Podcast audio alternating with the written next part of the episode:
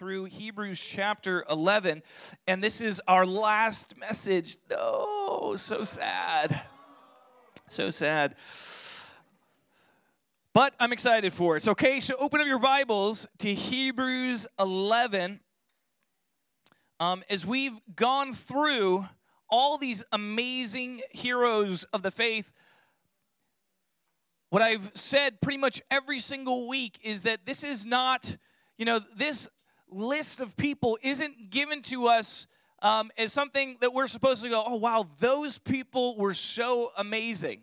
That might be step one, but step two, the whole reason why we're studying them is because there's got to be something within us that goes, God, Give me the faith of Abraham. Lord, give me faith like Joseph, God. Give me the faith of these people. That should be something in our hearts that's contending for great faith in our lives.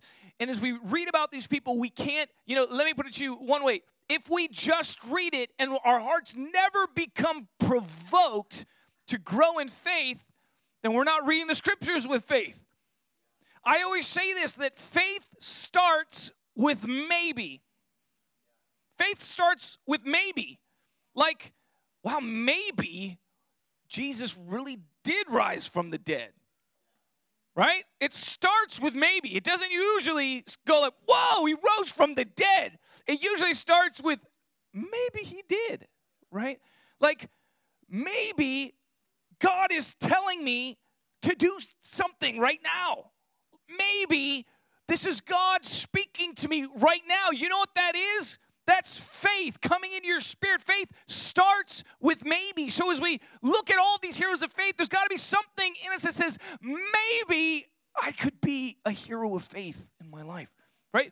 Maybe me, right? And then naturally you'll start looking, oh man, but I've got all these weaknesses and I've got all these problems. And the theme that we've been hitting again and again and again as we go through these stories is that guess what? God used a lot of messed up people. So if you look at yourself and you go, man, I would love to be used by God in a great way, except I've got all of these problems. Good news! Your weaknesses don't disqualify you from being used by God in a great way. What does disqualify you is low faith. If you never say maybe, if you always just go, well, that's not for me. Those are the those are the real crazy Jesus people. I'm kind of a more normal Jesus person, right? If you categorize yourself like that and you never say maybe I could be like that, I want to say then you can't be. There's got to be a point at which you say of yourself, maybe, maybe God could do it in my life. Maybe my story could be like their stories. Maybe it sounds crazy, it sounds impossible because it is. It's impossible in your own strength. But the faith that says maybe brings it into the realm of possibility. Now there's a chance.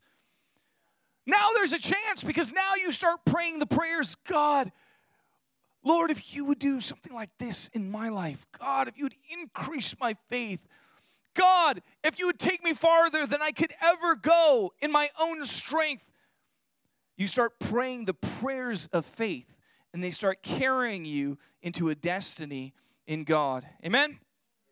So here we are at the end of Hebrews chapter 11, and we're going to pick up at verse 32. I'm going to be reading from the New Living Translation. It will be on the board. It says this How much more do I need to say? It would take too long to recount the stories of the faith of Gideon, Barak, Samson, Jephthah David, Samuel, and all the prophets, he skipped over David. He didn't even mention David. Sorry, I just got shook by that right now. Man, David didn't make it into the Hall of Faith. No, I know, I know. I'm just saying he's he's he's saying I don't have time to go into all their stories. So he's pointing out that he has to skip over David.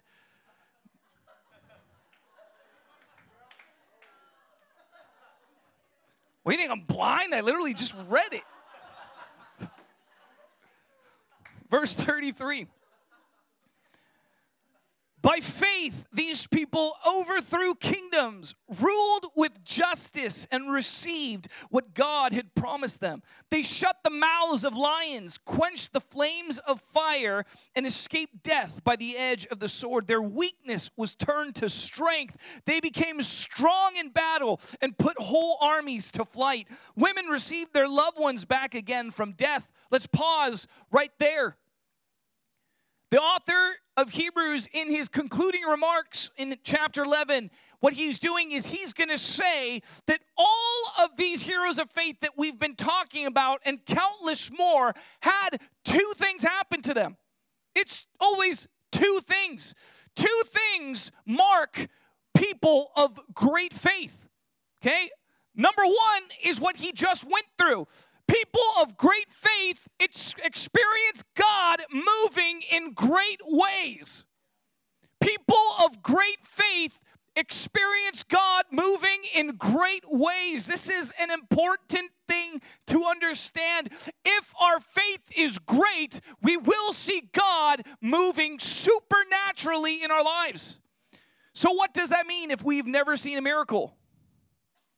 Uh oh it means our faith is small.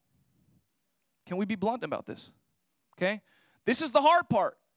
A lot of times people get offended when we start talking about miracles and stuff like that and how it correlates, how it intersects with faith because we we have this imagination like no you don't understand I've been going to church all my life.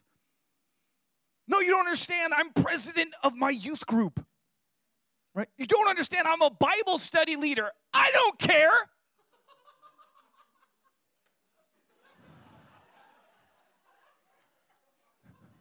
Who's impressed by that? I say that honestly. Why? Because that's what I told God at one point in my life. I remember I went to this retreat, and this random dude I've never seen in my entire life going on. And I, I was like, me starts praying for me. He's like, "Can I pray for you?" And I, was, and I was like, "Yeah." He's like, "What's what what's going on?" And I, I was explaining my heart. I just feel like I I can't really repent. I was watching all the other people in the room. People were like crying and they were like weeping, and I was like trying to repent. You ever had those times? Right? I'm really sorry this time, God. This time, I'm super sorry, right? And I, I explain, and he prays for me, and then he says the most offensive thing. He says, Oh, you have a self sufficient Christianity.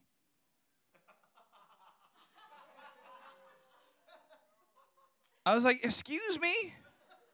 I didn't say that. I was a little too shocked. I was like, Right? I was like, Do you know who I am? I was thinking this in my head.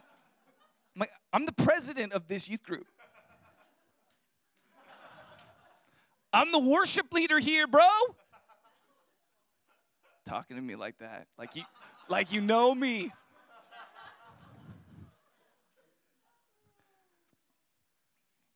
But the words that he said were resounding in my heart.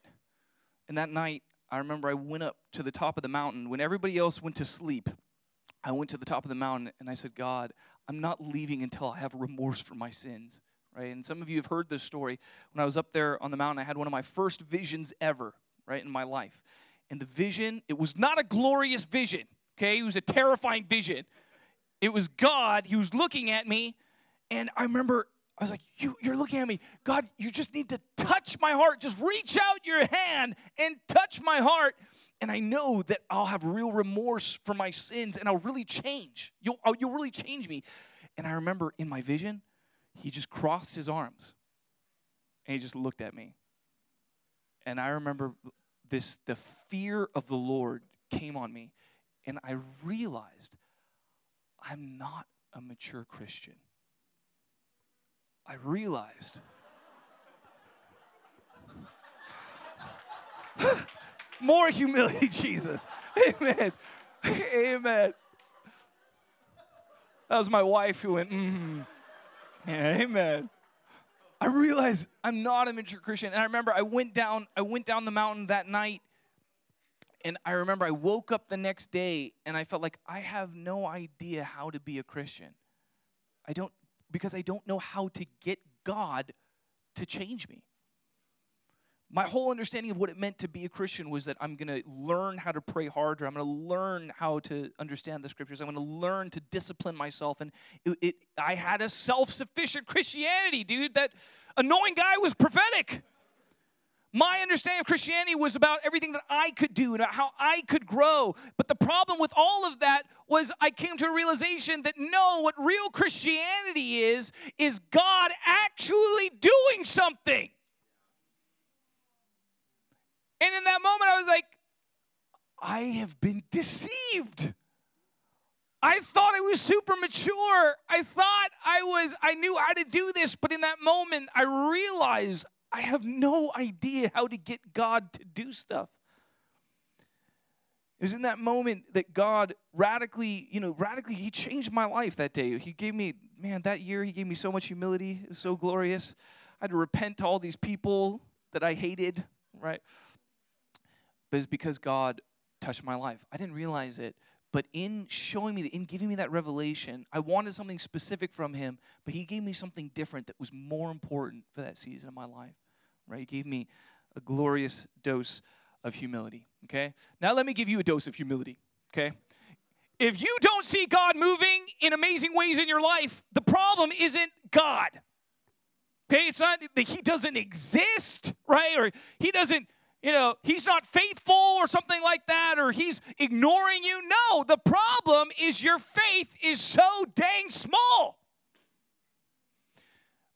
Look, we in the West, we tend to think, dude, we're the most mature. We got to send missionaries elsewhere because, man, those poor Christians, they don't have Bibles, right? They don't even know how to do anything. Those poor little Christians, we got to go help them because we're the mature ones. Wrong! Okay? Guess what? The church in the rest of the world is growing like wildfire. Guess where it's shrinking? Your back, your, your hometown. That's where.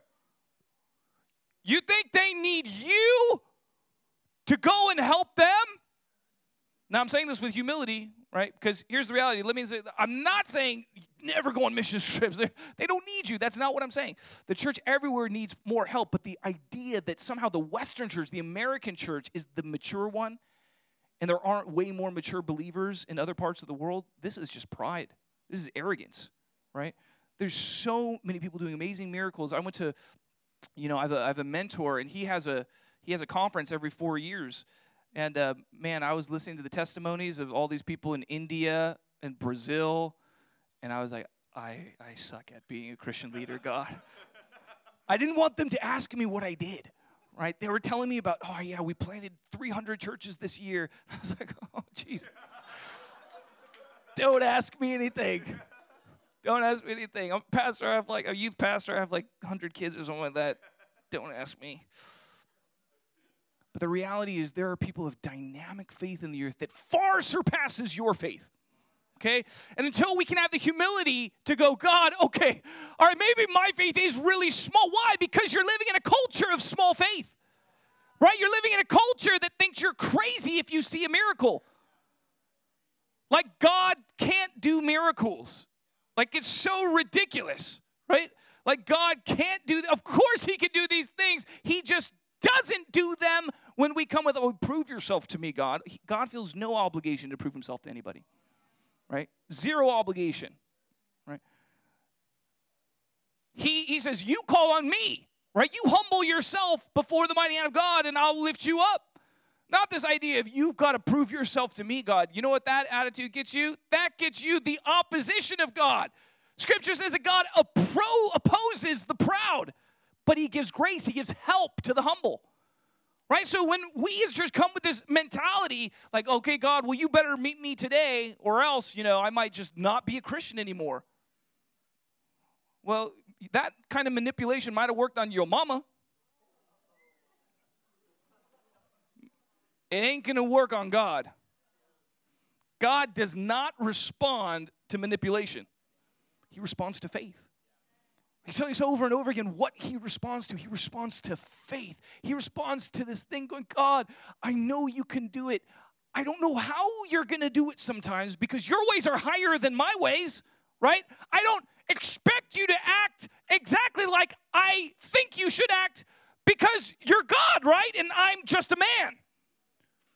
guess what? If you walk with God in real faith, more and more you find out how different He is than you. Like, oh yeah, I know what God would do in this situation. That's that's a proud statement right there. Right? Would God ask you to sacrifice your only child? I hope, Lord, don't ask me that. Right? But God surprised some people in Scripture with some incredible things that He did. Him on his, this is this is who He's. Why? Because He's mysterious to us, and we have to come to Him on His terms. But if we're going to come to Him on His terms, what we're going to be challenged with is our own immaturity. Right? And here's the reality: if we have great faith, we will see God move supernaturally in our lives.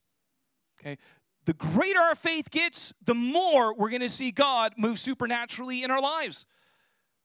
That's this is this is all throughout Scripture, right? Like I, it it it it amazes me, right, that there's people who don't believe that God does miracles anymore, and because they're teaching that He's not. No, He doesn't. He's not supposed to do miracles anymore.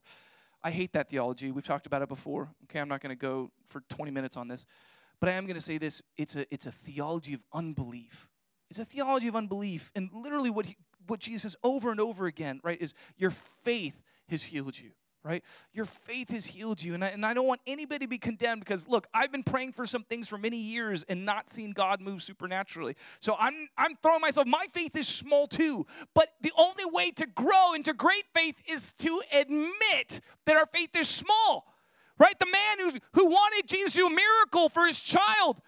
If you remember this story, Jesus, you know, he says, if you can. And Jesus, in his grace, he says, if you can, right? Like, huh? And the man says, I believe God. Help my unbelief. That's a seed of faith right there, right? Jesus wasn't doing that to, to shame him, he was doing that to provoke his faith, right? Of course, I can do it. The issue is not whether I can do it, the issue is whether you can believe it. Am I making sense? Brothers and sisters, we need to have an expectation in our lives that as we grow in our faith, we're going to see more of God moving in and through our lives. I do not believe in a version of Christianity where you never actually grow in power it makes a mockery of the scriptures because in the scriptures themselves they say over and over again the kingdom of God is not a matter of words but of power. Right? I don't care if you know all the Bible verses and there's somebody that's in bondage and all you can do is quote Bible verses over them. That's better than nothing. Okay? But in humility, it's not the power that sets them free. Right? There's a theology that says we get all of the power and all of the maturity and all of it right when we believe in Jesus. And I just want to lovingly say that is absolutely not true. Okay? We do not get all of the power and all of the maturity as soon as we believe in Jesus. No, that's not true. As we get closer to Him, we gain authority in the kingdom. Okay, so we get closer to Him, we gain authority. We have many wonderful things that we get through faith initially in Jesus. We get access, we get full access to the King. We get many glorious things. We get forgiveness of sins. We get all these amazing things. But this idea that we get complete authority and complete power right when we're saved, I want to say it's a misunderstanding. And one day, you know, we should handle that in the Bible study because we got to dig into the scriptures to really get into that. But we have to have a, an expectation. God, why? What's the idea here? God, I want to be powerful in you. Should we have an ambition to grow in power? And my answer is yes, you should. Why? Because what's the power for? It's to help people, it's to set them free, it's to deliver them. Right? That's our calling in Christ. So if our expectation is, oh no, I'm never going to grow in power, well, how develop a vision that lets you go hard after God. Our expectation is that as we continue to walk in His ways and grow in His ways, that we'll have increased capacity for ministry, for effective ministry. I say this all the time. Every believer is called to be a minister, not a pastor, a minister. Big difference Right? Why? Because your job is to bring the kingdom into the world. Our job as pastors is to bring the kingdom in you, and your job is to bring it into the world. Am I making sense? So please don't become a pastor unless God tells you to, but absolutely you must identify as a minister, right? Absolutely, this is the calling that's on your life. You have to embrace that calling because God wants to move powerfully through our lives. Amen? Point number two, you need to dream in God. This is so important. You need to have holy fantasies in God. Guess what? If you're if you have a, a demonic fantasy, right? You're thinking about a lot of things you shouldn't, and you indulge those thoughts and they grow and they grow and they grow. What's happening? You're you're filling up your spirit with all of that stuff. Does that make sense? So don't do that. Do the opposite, right? What's the opposite? It means that you're allowing God to fill you with dreams of his kingdom, to fill you with the what ifs, fill you with the maybes that God could do in and through your life. Those are the things we want God to fill us with.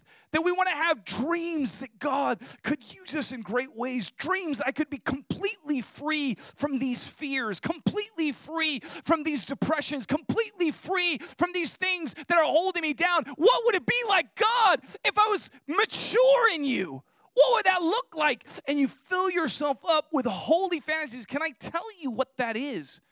That's the Spirit of God speaking to you destiny it's so important. You have to be able to indulge those dreams. What do you think you're doing during prayer? Right? One of the, during prayer, you can't be talking the whole time. Right? I remember, man, I, I, you know I, I, grew up in a Korean church, and you know it was just like if, if you're praying for five minutes, you're just talking as fast as you can for five minutes, right? God, I pray that you do this, and then God, and this and do that, and then you, like you're you're just trying to keep up with the, the speed of your voice. And I want to say, look, I, I sometimes I pray like that when there's grace for it. Okay? Sometimes the prayers are overflowing from my heart. But I want to say, if you want a mature prayer life, there's got to be some times where you actually listen. Is it, are you just talking the whole time and you never actually listen to what the Spirit might say to you? That's what tongues is for right? What I do is I just pray in tongues. And then when I get burdens, I pray in English. But a lot of times I'm just praying in tongues. And those of you who are unfamiliar with tongues, tongues is a biblical gift, right? It's a gift of the Spirit. The Holy Spirit is praying through us. And, uh, and it's, it's awesome. You should all pray for tongues. I tell them, pray, I pray for every gift. Like, show me the verse that says, don't pray for all of them right? No pray for i pray for all of them. I pray for gifts that aren't mentioned like god. I i, I don't want to limit god in a way that he hasn't put a limitation on himself in scripture. Making sense? This idea that god can't do anything outside the scriptures give me a break. Give me a break. He can't do anything else so he's god. He is god. He can't do anything that would contradict what he says in Scripture. That's a different thing from not being able to do anything that's not found explicitly in Scripture. No, look, he's mysterious. He's mysterious. He does things that we don't expect all the time, right? Like, guess what? We're going to spend eternity being amazed by things that God does right? It's not like he does the same thing over and over and over again, right? For eternity, right? He's just, he's, you know, there he is multiplying the, that bread again, right? I you can't multiply, you know, can't multiply the cheese. You know, he didn't do that. That's ridiculous. Come on. Give me a break with that religious garbage. God is God, okay? We need to dream in God and allow Him to fill us with holy fantasies. God, what would it look like, Lord? What would it look like if this happened? That's hope rising in your heart. Do you know that hope, Scripture says, right? If, hope is what enables faith. Because what is faith? It's the substance of things hoped for, right? Our hope should be burning. Let me put it to you this way you cannot out hope God. Sounds weird. You can't out hope him. What you can find is that sometimes your hopes are misplaced. But when you find out your hope is misplaced, guess what? The real thing that God has for you is far better than the small little thing you hope for. That's real faith that when we're disappointed in God, when He disappoints one of our hopes, we have a faith that understands that even though it's not going to happen quite like this, He's got something even better. Right?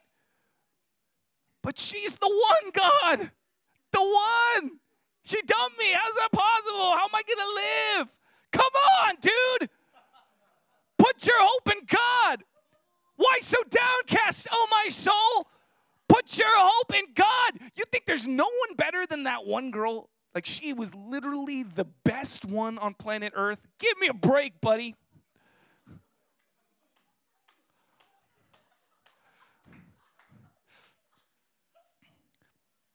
Hear me. This is important because so many times God will appear to disappoint us.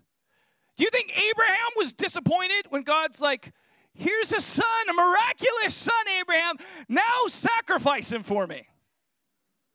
You think Abraham was disappointed? I bet he was a little disappointed that night. I bet he was like, I bet he's. This is like a cruel game you're playing with me, God. I bet he struggled with it a little bit. But we read, we went over Abraham. What happened? Abraham developed a faith that even if his son was killed, God could raise him from the dead. Right?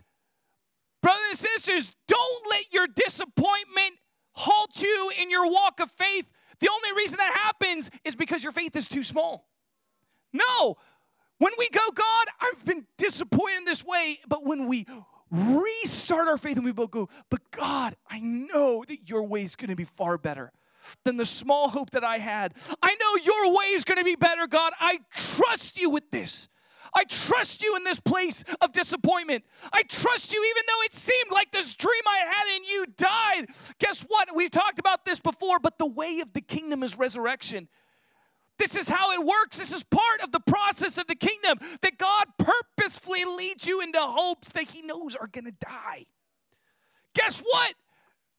Almost all those people had hopes that died. I bet Peter was pretty disappointed when Jesus died. He went back to fishing.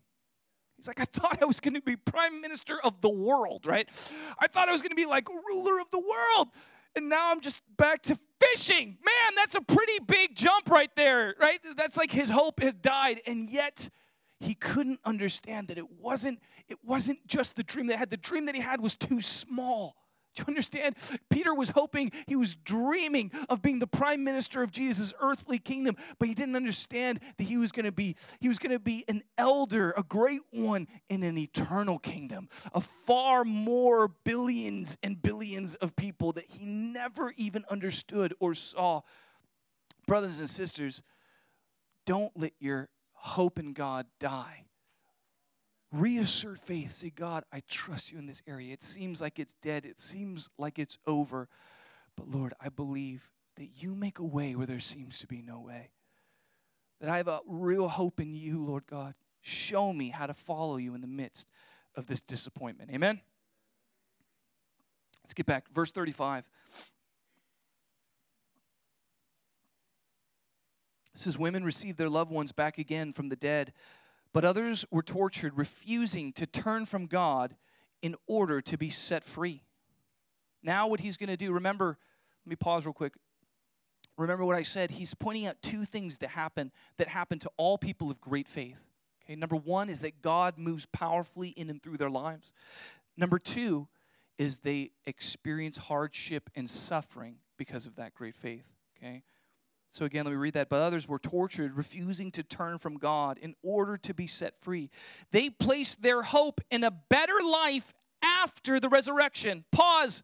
This is so important. You cannot understand the Bible unless you understand that the vast majority of our hopes will not be fulfilled until the age to come.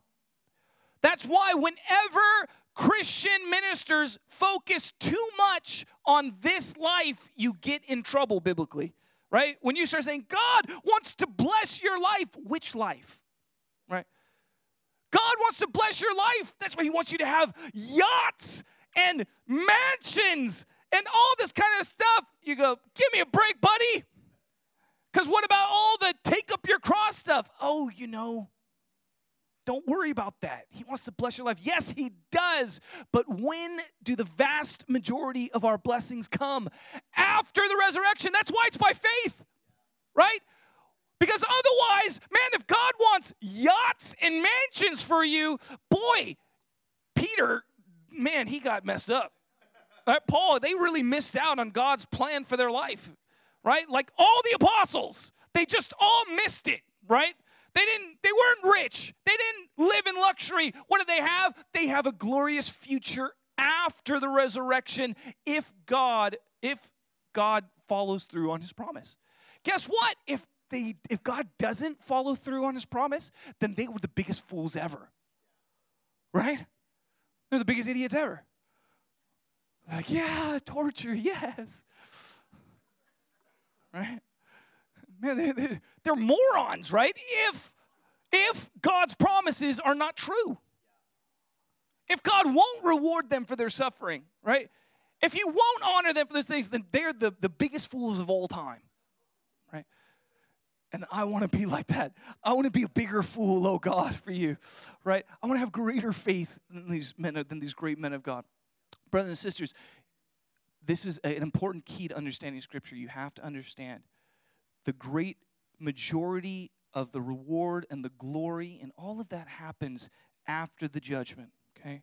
Verse 36 Some we're jeered at and their backs were cut open with whips. Others were chained in prison. Some died by stoning. Some were sawed in half, and others were killed with the sword. Some went about wearing skins of sheep and goats, destitute and oppressed and mistreated. They were too good for this world. Pause. I love how the author of Hebrew turns that around, right? Because look at these, look at these morons, right? Look, they were sawed in half, they were tortured, they were crucified, they were fed to the lions, right? And the natural way you think about it is like these, these were idiots, right? But how does the author of Hebrews turn around? He says, No, by faith we know that they were too good for the world. Right? How do we know that these men and women of God were glorious in eternity? Because of what happened to them because of the suffering that they endured for the sake of the cross. Right? They're the ones who show us, who are the models given to us. Look, if you're really great in God, you get sawed in half. That sounds pretty crazy, right? I hope I don't get sawed in half. But Lord, if I do, I pray that I would, I would go through with full faith. Okay, that's the prayer we got to pray. Look, we talked about this in our eschatology series, right? Like what they went through, scripture says, is the small persecution compared to the end persecution. So, my question to you is if your faith is only like, oh God, just let me die of old age, let me die of old age, who's going to be nurturing the faith of the generation that has to endure all of that? If we shrink back from that and we go, God, just not in my lifetime, right? There's a king, Hezekiah. Hezekiah was told that there's going to be judgment. And then he prayed and they said, It's going to come after you die. And he said, Okay, that's fine, that's fine. I'm like, That's terrible. That's terrible. If we just have the mentality, oh God, just not me, let my let my kids be tortured. Come on now. That's a pretty crummy faith. Why? Because you're the one who has to cultivate a faith in them that can withstand that kind of persecution. And this whole this whole notion that oh no, if God loves us, he would never let us go through something like that. Come on. Come on. That's nowhere in the Bible. Right?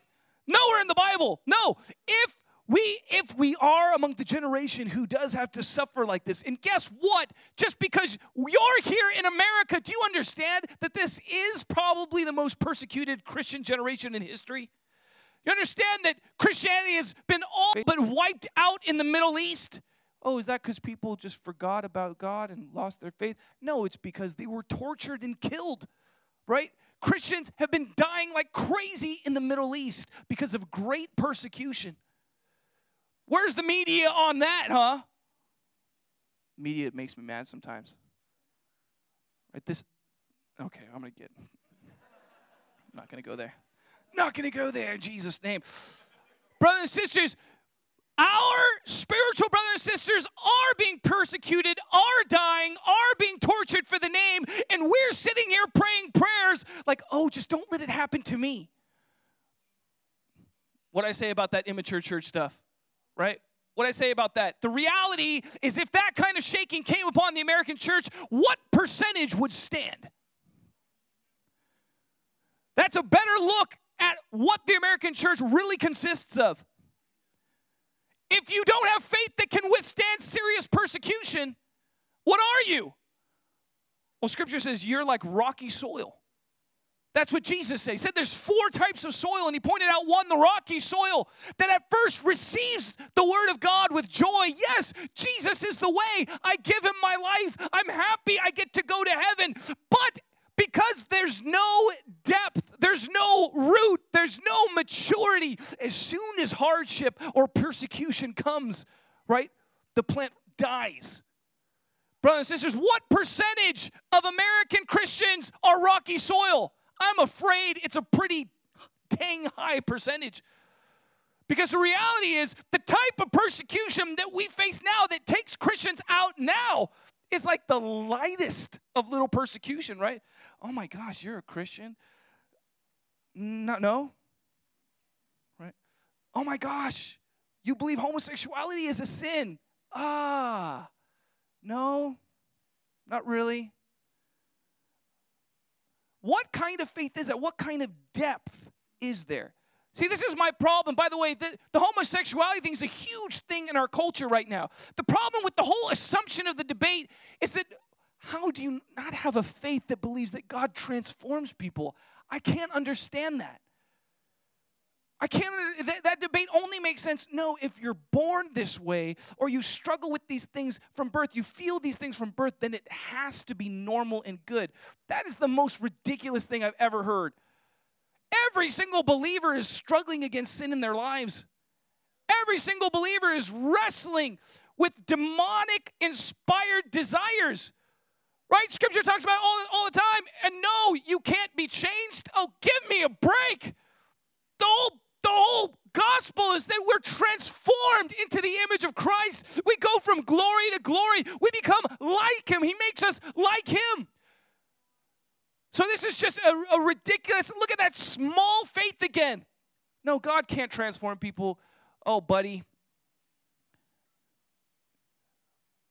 We need real mature faith, brothers and sisters. This is what it's talking about. We can't have this look, we can't have this expectation that because I look to the left at this church and to the right at this church and I pray more than them, I'm mature. Give me a break. No. We are dealing with maybe the most immature generation of Christians in this culture right now. And if you look to the right or your left and you compare yourself with them, then you are you will never have mature faith. You'll never have mature faith. There's got to be something in us that goes, God, I cannot stand to have an immature faith in my life. I must become mature in my faith. And I'll tell you what you're going to have to do if you want to become mature in your faith. You're going to have to put yourself into positions that make you uncomfortable with small faith. What am I talking about? I'm talking about when we call a fast. I'm not the kind of Christian who fasts. Then you're not the kind of Christian who will ever develop mature faith.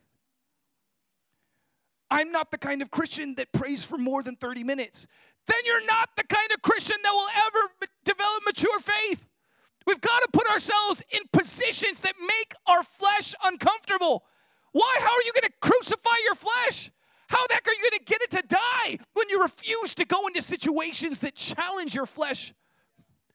Brothers and sisters, this is how we mature. We see we cry out for mature faith and hear me. What the religious spirit will do is it will it won't ever give you a vision of mature faith. It'll just condemn you constantly for your lack of faith. Some of us we live in that place where we just feel like God's never happy with us. And hear me, that's the opposite extreme of what I'm talking about here. Faith comes by the word of God, it comes as a dream, as a possibility of what could be. And guess what? The word of the Lord is always, it always sounds too good to be true. Eternal life in paradise, perfection. You can make me completely perfect like you. You could give me intimate friendships for eternity. It always sounds way too good to be true, but it's the dream that gives us the drive to follow Him into the difficult places in our lives right? It's the dream. You can't have great faith without a great dream. That's why I'm saying if you only focus on the suffering part of this, man, nobody will no, nobody wants to get sawn in half. Okay? There's no weird there's maybe those really weird masochistic Christians out there, right? But I'm, I'm no, nobody wants to undergo persecution. That's not the point. The point is I want to have such a vivid dream of the glory that awaits me that even if it requires I go through a path of hardship, I'm not stumbled, I'm not shaken. I understand that the path of God always leads through hardship and difficulty, but it's always with help. That's the difference. I'm never going through difficult circumstances on my own. I'm going through it with help. I'm counting on the fact that my Father is going to meet me in the place of hardship with a help that I haven't had before. Does that make sense? God calls us into difficulty because He wants to meet us in that place with grace. He says, My strength is made perfect in your weakness. So we've got to trust Him if He's calling us to a place where we feel like we can't do this. God, I can't do this. But Lord, if you're calling me, Lord, then I believe that you'll provide the grace.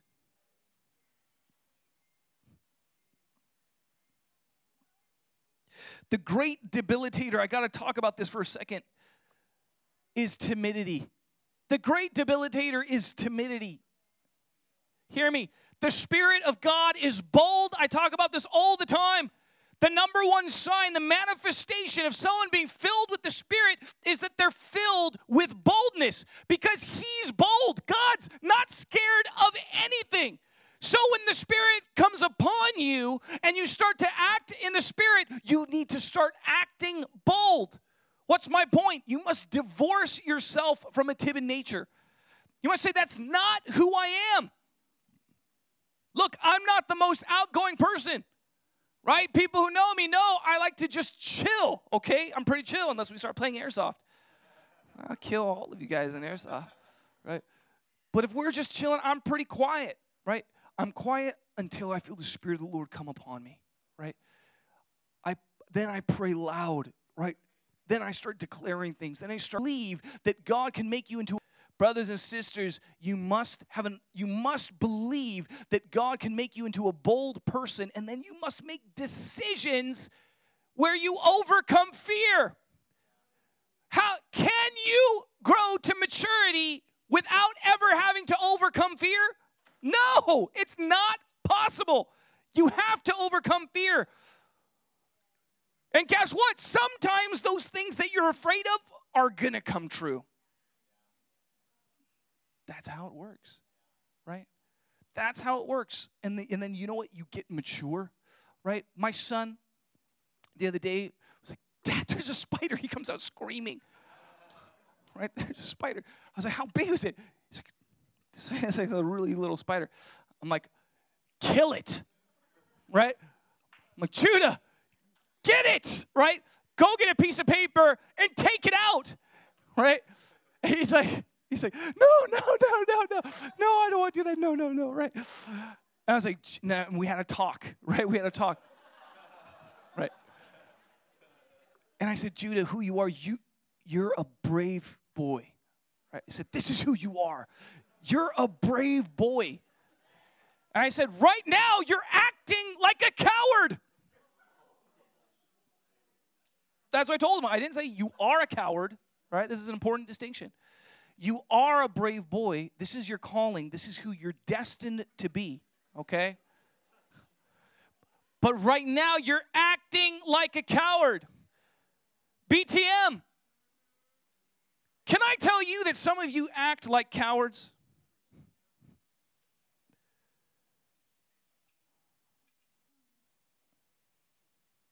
And you can't come to maturity. Why? Because when the Holy Spirit is provoking you to overcome a fear and you say no every time, the thing that you're saying no to is the maturity that He's trying to bring to your life. That's what you're saying no to. What would have happened? What's the worst thing that could have happened to Judah? Right? The worst thing. This little spider, you know, might have crawled up his arm. I don't know, might have bit him on his little arm. I don't know, might have crawled into his mouth. Maybe that's the worst thing. And then what would have happened? He would have killed him. You understand? This is an irrational fear. Our rational fear. And I want to say the same thing to some of us. You are held down by irrational fears. You got to overcome them. Hear me, young people. I'm talking to you, freshmen. Seb. It's because I believe in you, brother. You got to take the reins. You got to take the baton. Hey, for some of you guys, your house church leaders are graduating. Some of these people are moving on. And this is important. There's got to be a generation that takes the baton and goes farther. You got to go farther. Hear me, the story of Europe is that in every subsequent generation, right, the ones burned a little less brightly than the generation before. Am I making sense? They've had great men and women of God in Europe, right? Smith Wigglesworth. You wouldn't be laughing if that guy punched you. There are incredible men and women of faith, and what we saw is that in every generation, it's just they burned a little less brightly. I want to challenge you is that the story of America? Is it the destiny of America that we must follow the same path? Who in this generation, where are the Billy Grahams of this generation? Where are the Bill Brights? Where are the Loren Cunninghams of this generation? Or are we going to burn a little less brightly than they did? We can go backwards, or I believe we can go forwards. We can we can come and we can have the double portion. Elijah passed down a double portion anointing to Elisha. I think we can do the same thing. I don't think we have to fade into the darkness. I don't think America has to lose its Christian heritage, but there's going to have to be some bold Christians that stand up in this generation. And I'm asking, where the heck are they? Where's the next generation of crazy believers? When are you going to stand up and say, I've got to take on this torch? It's not enough for me to just get heaven. No, I've got to turn back the tide in this nation. I've got to turn back the tide. That's the difference. It's not that that guy's going to do it. Thank God we have Lou Engle. He's going to turn back the tide. How about you? Of heroes is going to die one day. This generation of heroes is passing away. Where's the next generation? Who's going to take up that torch? It's not just these American heroes. Where's this generation's Sam Song? You guys have no idea who that is. Sam Song was a pastor here in Thanksgiving Church. He was a youth pastor here. That dude brought a serious renewal movement to Orange County. When he was the pastor here at TKC, the Christian club at Whitney was half the school. Half the school was in the Christian club. That guy scared the bejesus out of me. They told stories of how he fought with his youth kids. They told, I remember I heard a story about how he was at home, and back in those days, they just had to deal with like these gangster youth kids, these wannabe gangsters, right? And they called him when he was at his home, and they said, We're gonna come over your house right now, we're gonna kill you right? We've got a group of like six people. We're gonna come over there and kill you, right? And this is what he said. He went out on his lawn. He said, "They come." He said, "Get over here! Don't chicken out." He scared the heck out of me.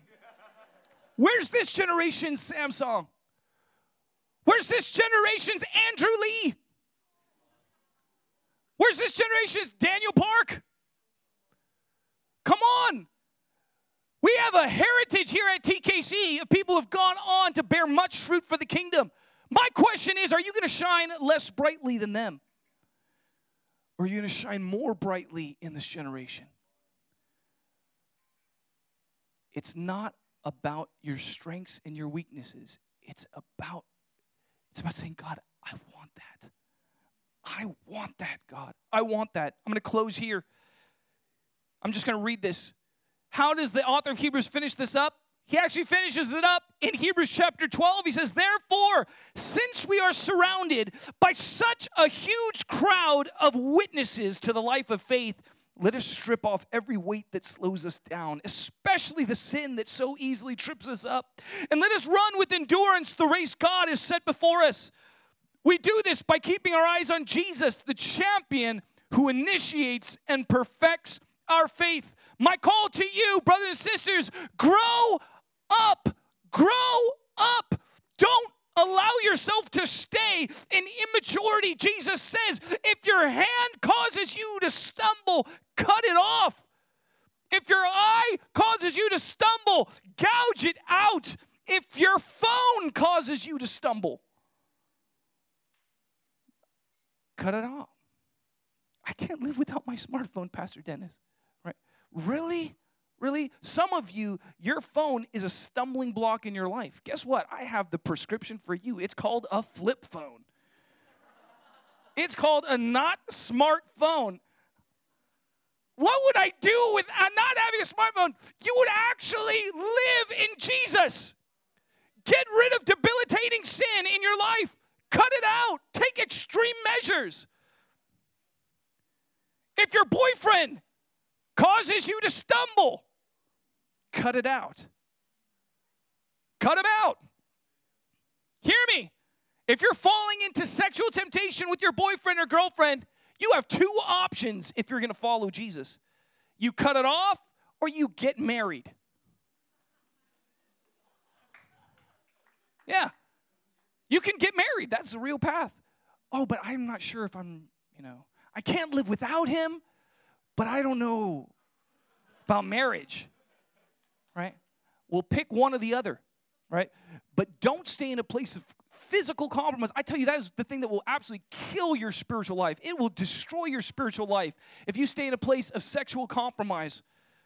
You will not be able to feel the Spirit of the Lord in your life. Cut it out, get rid of it. Brothers and sisters, Cut off the things that are debilitating you. Look, if you struggle with pornography, get one computer, put it in the living room, desktop. oh, it's so crazy.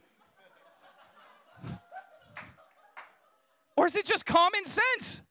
Like, why wouldn't you do that? Why wouldn't you? I'll be honest, I can't have Instagram on my phone. I deleted that app three times. I can't have it. I sit there and look at pictures of stupid things like watches. And then this little, like a girl comes in my feed and it messes me up. So what do I do? Boom! Get that out of here. I don't need no Instagram.